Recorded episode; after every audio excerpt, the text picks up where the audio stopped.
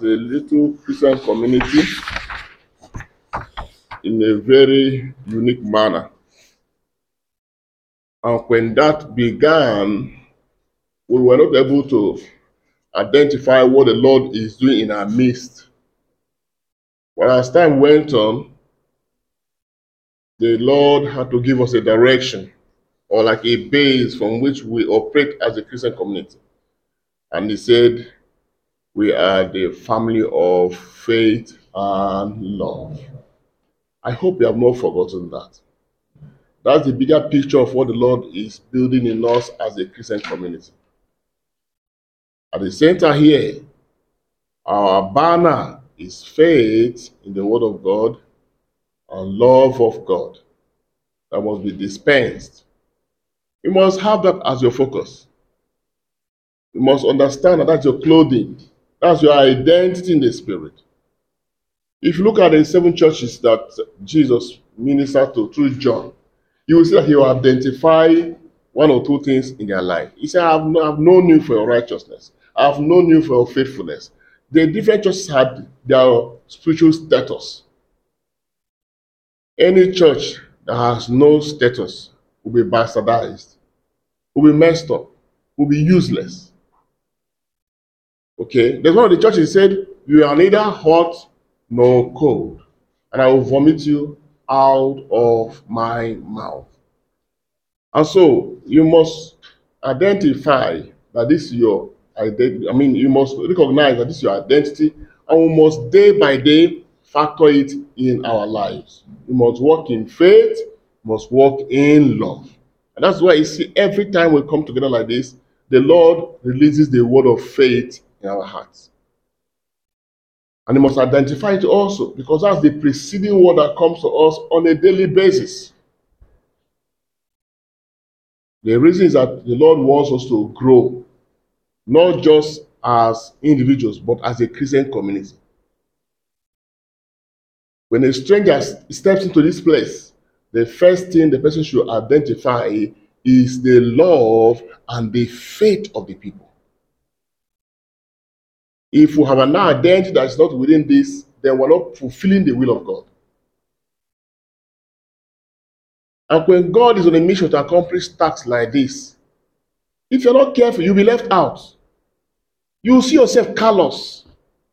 You see yourself just being, no, no, no. you uh, there's they put it. They say you, you are looking tepid. You are not green. You're not yellow. You know, like you are looking pale, like a plant that doesn't have all the nutrients that it needs.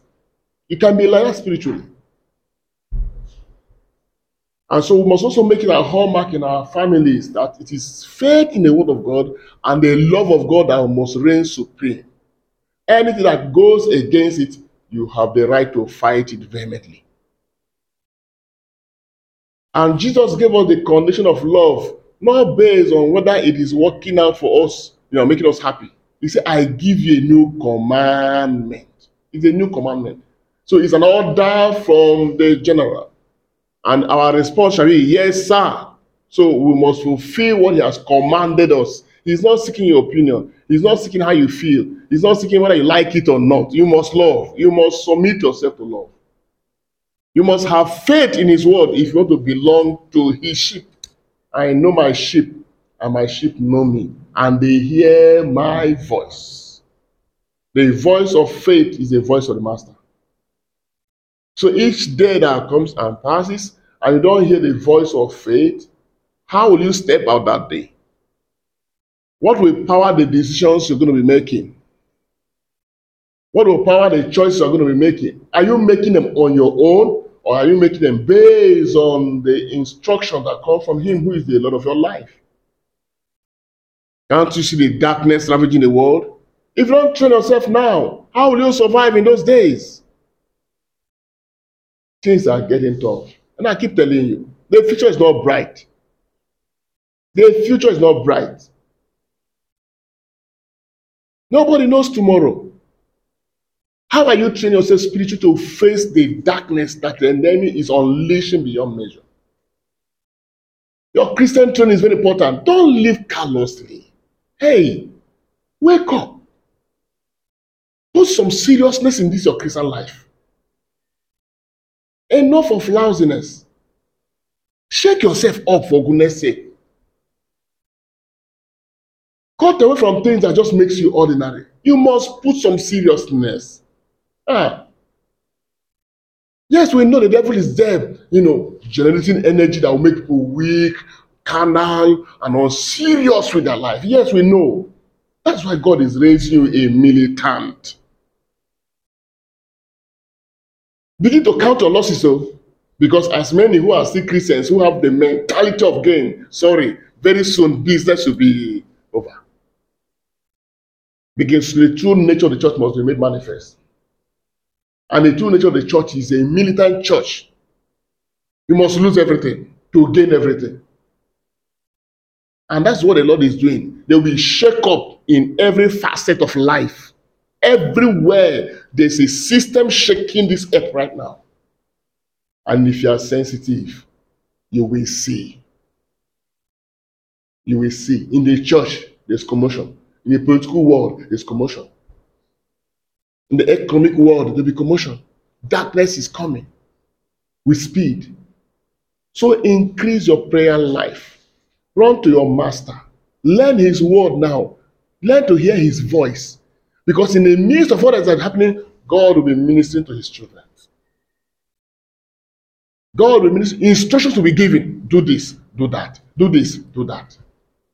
But in your case, everything that happens takes you by surprise. Everything. Everything, everything that happens. Hey, now wow, we didn't know he's coming. How will you know when you don't hear his voice? There is not that happens on this earth that the Lord does not reveal to his children. Look at Turkey. Over 11,000 people died within two hours, between 4 a.m. and 6 a.m. in the morning. Whether it is man made, whether it is natural, whether it is God, something terrible has happened and it's not only Turkey. It is spreading out. Jesus said it. So each time you come to church, open your heart and pick, pick your word for the day. Don't leave the church going out without a touch of his word. The light that he sends to you, take it and go. Don't trust your physical eyes. Your physical eyes will lead you to the pit. Trust the word he gives you for the day. That's a, that's why we were blessed as Catholics. Because every morning we must come to the Master to take the command for the day. That's the reason for morning mass. You are coming to say, Yes, sir, what is for the day? Then he transmits to you, you take it, you go out. This is my command for the day. The preceding word from the Master. And as you hold on to it, it has the ability to help you administrate every affair of your life. So you must be sensitive. Strange sicknesses are coming. Strange sicknesses. Are you aware that they have uh, mod, uh, genetically modified mosquitoes that they have sent out already in billions? Are you aware? When they when it beats you, it's not normal malaria, and they are spread over the world right now. Are you aware? And when it comes, where will you run to? Which hospital are you going to run to? You start praying that time. No. When those moments come, it's not a time for you to start praying. It's to start manifesting. It's not at the war front at the trains how to shoot. He trains first. Then when he goes to the battleground, he now begins to demonstrate his skills and progress. That's when he, the stamina he has built be demonstrated. From the time of John the Baptist until now, the kingdom of God is suffering violence and only the violent take it by force. If what I'm saying does not create some kind of fear and some kind of, you know, agitation in your heart, hey, sorry, sorry, hmm? sorry, well done. I was led to say this this morning because the master is speaking seriously. It's a very important moment. Very important. We must learn to be dogged like this woman in the gospel of today. She has an issue. And she came to the master. And the master is so concerned about his people. He said, How can we give food meant for children to dogs? Who are these children that Jesus is jealously preserving the bread for? after you say, God doesn't answer my prayers, God is not interested in me. Just because of your list, the list you have given to him is not fulfilled. Then you say, ah, so will even say, because I don't respond to me now, that's why I'm living the way I'm living. Who is? Who are these people that Jesus has it in his heart? What is meant for children? Is this man not the is not created by God's image? Who are these special people? They have not even accepted. It's in his hand though. Are you picturing this? That means as he was standing there, he was carrying bread. Spiritual bread. Waiting for his children to come and take care of it. And a human being came. If it was Father Vincent who said he said, hey, no, Father Vincent, how can you say such a thing? God is not with you. How can you treat a human being like this? Jesus did that first. Just to show you how he's connected to his own children. And you say he doesn't deserve our attention? And then I say, okay, master, I respect your position. Who am I to contend with you, with the Lord behalf of your children? But even as your children are eating, eh, we know that a few crumbs from you know, falls from their mouth. Can we partake of that one? And uh, Jesus said, Woman, I like your faith. Go. Your daughter is made well. By what? By the crumbs that fell from the children's mouth. That woman's issue was solved by the one that fell from your mouth. Hello? Does that make any sense to you? Yes. And you are the one eating the full loaf. And the person who came to eat the word that fell from your mouth is having testimony. The woman kept asking for healing, but Jesus was addressing that human need as bread. So every other human challenge is raptured, I mean, is captured in the ambience of what? Bread. And is meant for his children.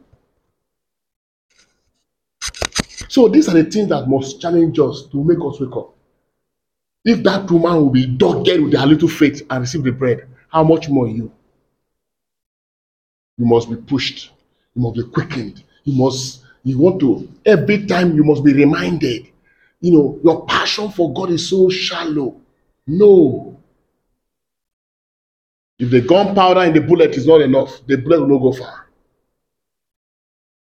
So there is a war cry going on right now from heaven. The trumpet for the war, war cry is on now. Anybody full of the Spirit will not be sleeping seven hours again. Anybody full of the Spirit will not wait for any consolation again. You've got to start. You've got to start. Put up things. Work on your spiritual, your spiritual life. Straighten up your spiritual life. Don't get distracted. Very important. It's not only Nigeria that is being shaken up, it's all over. All over. Parents, pray for your children. Pray for your children. Commit them to the hands of God. There's more than what we see. We trust the Holy Spirit to help us through Christ our Lord. Amen.